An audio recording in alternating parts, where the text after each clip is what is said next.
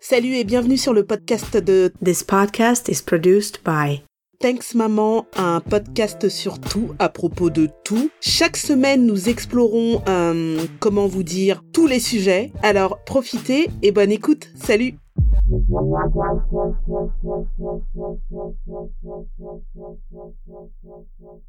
Salut les amis, j'espère que ça va. Alors chez moi c'est un éternel comeback. Là je reviens parce que j'ai besoin de faire une pause. Je travaille beaucoup trop en ce moment et j'ai besoin de me divertir. Donc je me suis pris un petit thé je me suis posée et je me suis dit que j'allais vous raconter une petite histoire comme euh, vous les avez aimées là, comme euh, les précédentes. Sur une affaire qui s'est encore déroulée au State, c'est une mine hein, d'informations euh, de psychopathes hein, en fait. Et du coup, je vais vous raconter l'histoire de Pamela Smart qui avait défrayé la chronique à l'époque du fait divers, mais que vous ne connaissez peut-être pas. Alors, je vous invite à vous installer tranquillement et on est parti pour l'histoire. Alors, je vais la raconter un petit peu en condition, hein. mais profitez bien, laissez-moi des petits commentaires et tout et tout, et puis je mettrai tout sur les réseaux sociaux si vous avez envie de l'écouter ailleurs, quelque part d'autre. Voilà, on y va? Bon, ben calez-vous, tranquillou. Le dossier Pamela Anne Smart. Cette histoire est complètement accessible hein, sur le net. Elle ressemble en quelque sorte au téléfilm des années 90 du dimanche après-midi. Vous vous souvenez ou pas? Vous aurez la sensation d'écouter ce podcast en mode après-midi, dimanche, maman ne travaille pas, elle a envie de se poser, elle est détente et vous êtes assis à côté d'elle, soit par terre ou sur le canapé à regarder un film. Et là, en l'occurrence, il s'agit vraiment d'une histoire réelle qui s'est déroulée dans les années 90. Il s'est passé beaucoup de choses dans les années 90. Et je potasse un beaucoup. Je connaissais déjà cette affaire dans le passé, mais là, j'ai potassé pour vous proposer ce podcast, qui me semble-t-il avait déjà été enregistré, mais je le retrouve plus. Je suis un cas pour ça. J'ai regardé et je vous rédige ce petit scénario. N'hésitez pas à partager mes podcasts sur l'ensemble des réseaux sociaux que j'ai. Prenez-vous comme moi. Écoutez, je sais pas si vous entendez. Un mug, un thé, un café, thé ou café. Eh mais je kiffais grave moi ce truc là le matin, thé ou café. Ça t'endormait le matin encore plus, ça te mettait trop dans un mood un peu cocooning. J'aimais bien. Euh, c'est pas forcément une histoire flippante comme les dernières, mais c'est un peu ce côté pervers chez, euh, chez certaines personnes, hommes ou femmes, qui peuvent pousser d'autres gens, des fois innocents, à commettre le pire. Here we go Direction les States, chez les oufs Bisous Terry. L'histoire commence comme cela. Des hurlements ont traversé la nuit lorsque Pamela Anne Smart est entrée dans son condo de Derry pour retrouver son mari vendeur d'assurance âgé de 24 ans, Greg. Face contre terre a une balle dans la tête.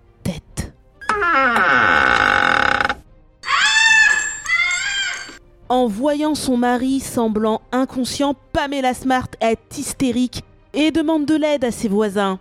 Call 911.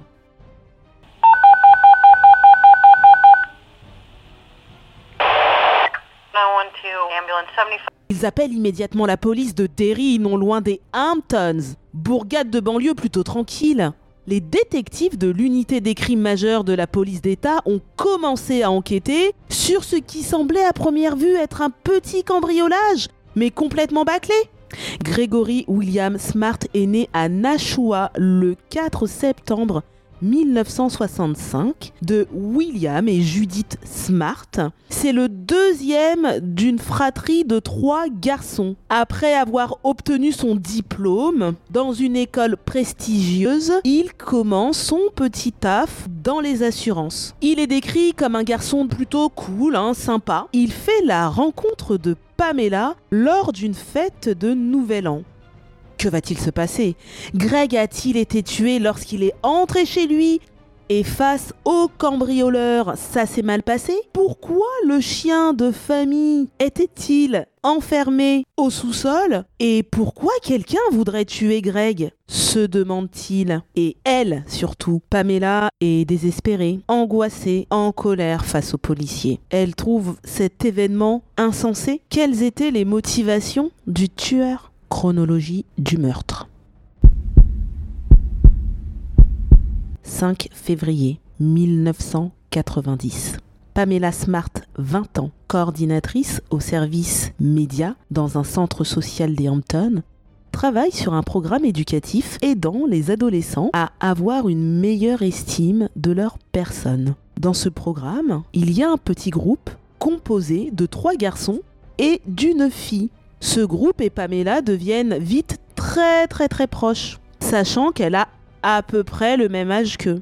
Flynn, l'un des membres du groupe, décrit comment il a rencontré Pamela pour la première fois à travers le projet Self-Esteem. C'était un projet pour les étudiants et pour les aider à éventuellement passer à l'âge adulte. Flynn n'avait que 15 ans à l'époque. Donc 15 ans, 20 ans, fille, garçon, c'est bizarre.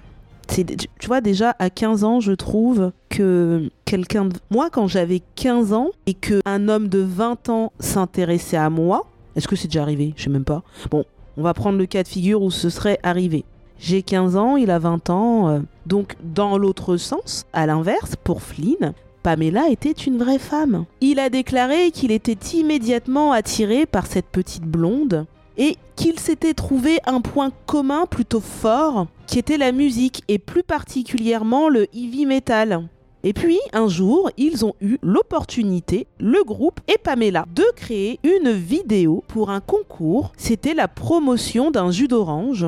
Et donc, ils ont passé une journée formidable. Ils sont devenus encore plus proches. Et on dira que c'est réellement ce jour-là que la relation entre Pamela et Flynn a commencé. Pamela avoue aussi à son étudiant qu'elle est attirée par lui. Le 5 février est selon Flynn Pamela aurait convoqué le garçon dans son bureau et elle lui aurait fait des avances très explicites, si vous voyez ce que je veux dire. Est-ce que tu penses à moi? Parce que moi je pense à toi tout le temps, a déclaré Pamela selon Philine. Mars 1990. Pamela invite Flynn et une autre étudiante qui aura un rôle majeur dans cette affaire, Cecilia Pierce, dans sa maison pendant que son mari Greg est en déplacement. Ils regardent ensemble le film 9 semaines et demie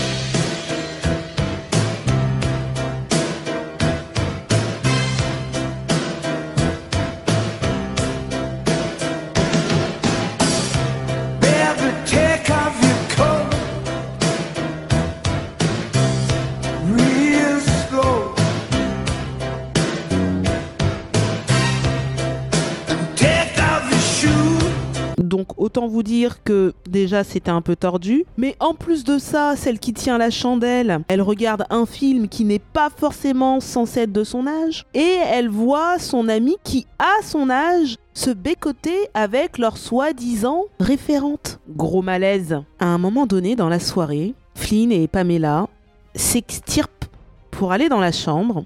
Et donc à ce moment, Cecilia passe dans le couloir et voit ce qu'elle ne doit pas voir.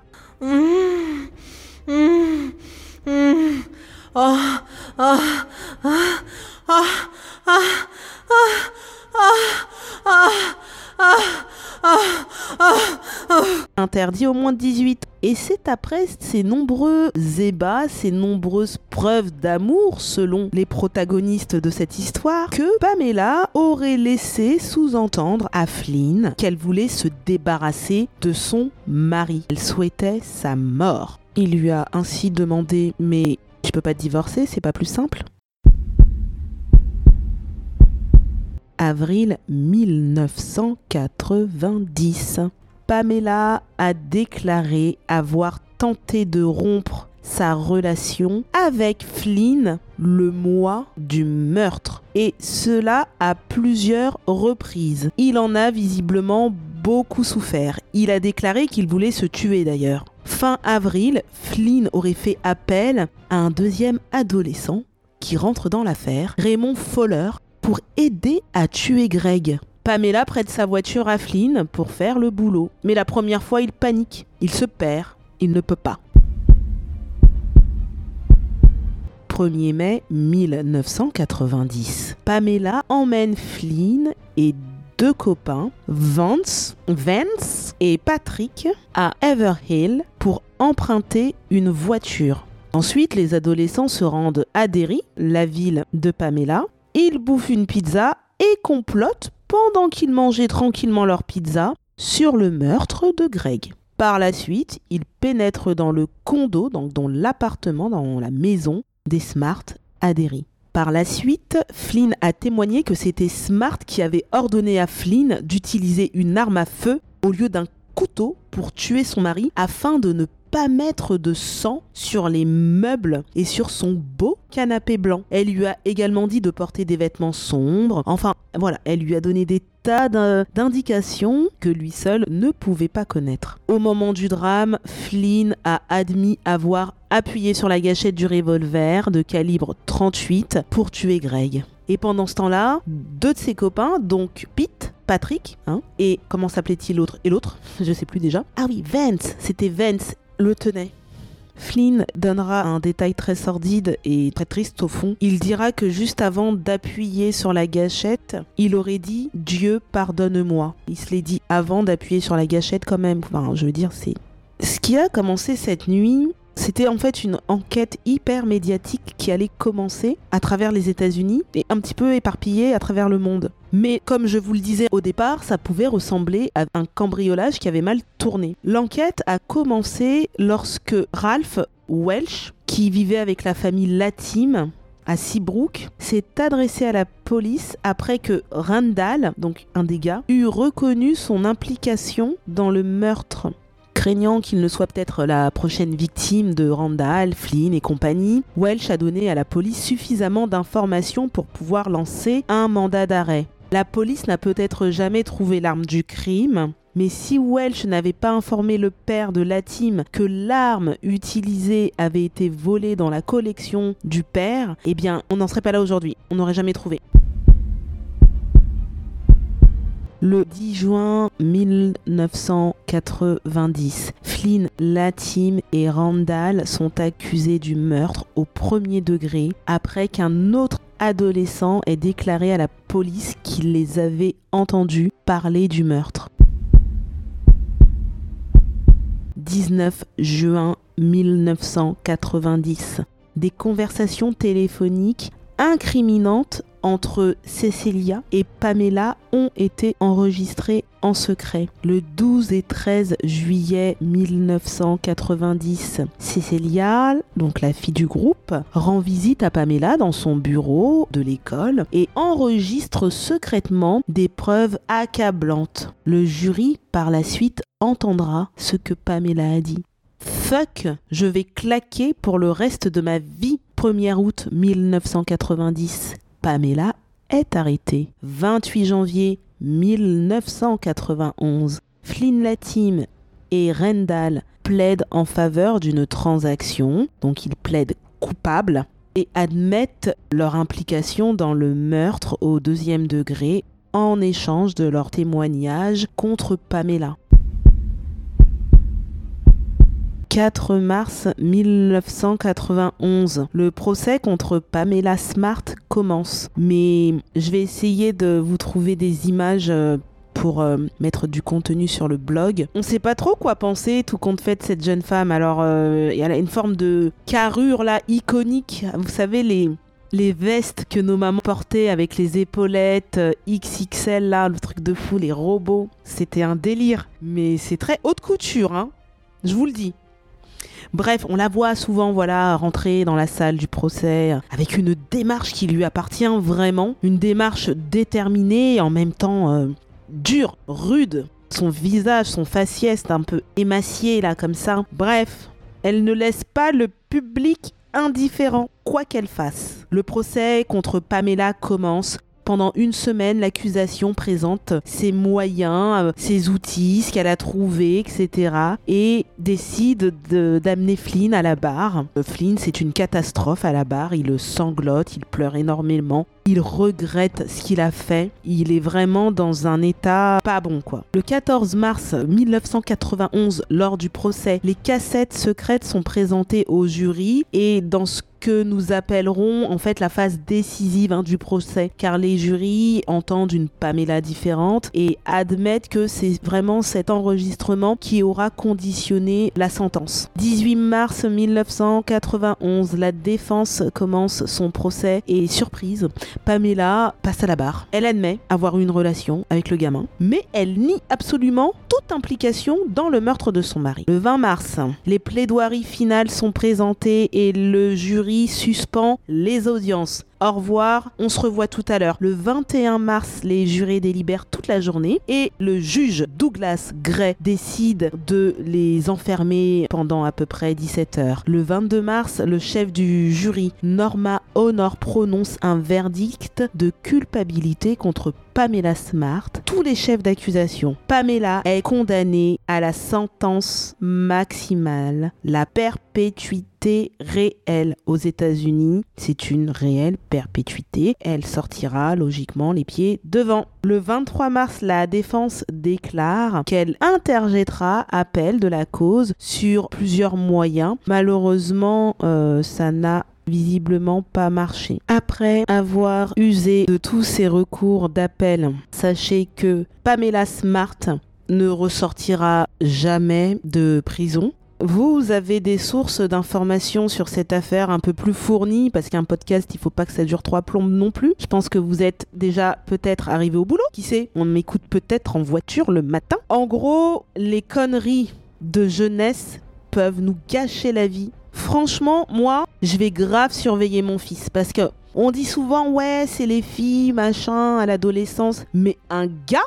quand ça part en couille, ça peut avoir des répercussions, mais dramatiques. Que ce soit les effets collatéraux de ces actes à ce gamin-là, ont des répercussions euh, très lourdes à porter pour la famille, pour l'entourage, pour les amis. Tu mets pas un enfant au monde pour ce genre d'affaires, quoi. En gros, voilà. Euh, il me semble que la plupart des gars là ont été condamnés aussi à de lourdes peines, mais bon bref, à un moment donné, ils vont quand même pouvoir sortir. Et j'espère que ce podcast un peu fait à la va-vite, mais euh, tellement intéressant pour moi, c'est le plus important, et puis pour vous aussi, mais l'important c'est de faire ce qu'on aime, hein. vous aura plu. N'hésitez pas, j'ai plein de podcasts là qui arrivent, j'en ai préparé plein en avance que je vais prendre le temps d'enregistrer. J'ai aussi des témoignages qui arrivent. Donc j'avais mis le témoignage que j'avais enregistré il y a quelques années euh, sur euh, le dernier podcast. Et là, je vais vous donner d'autres témoignages qui pourront vous servir en tant que parent, en tant que femme, homme et autres.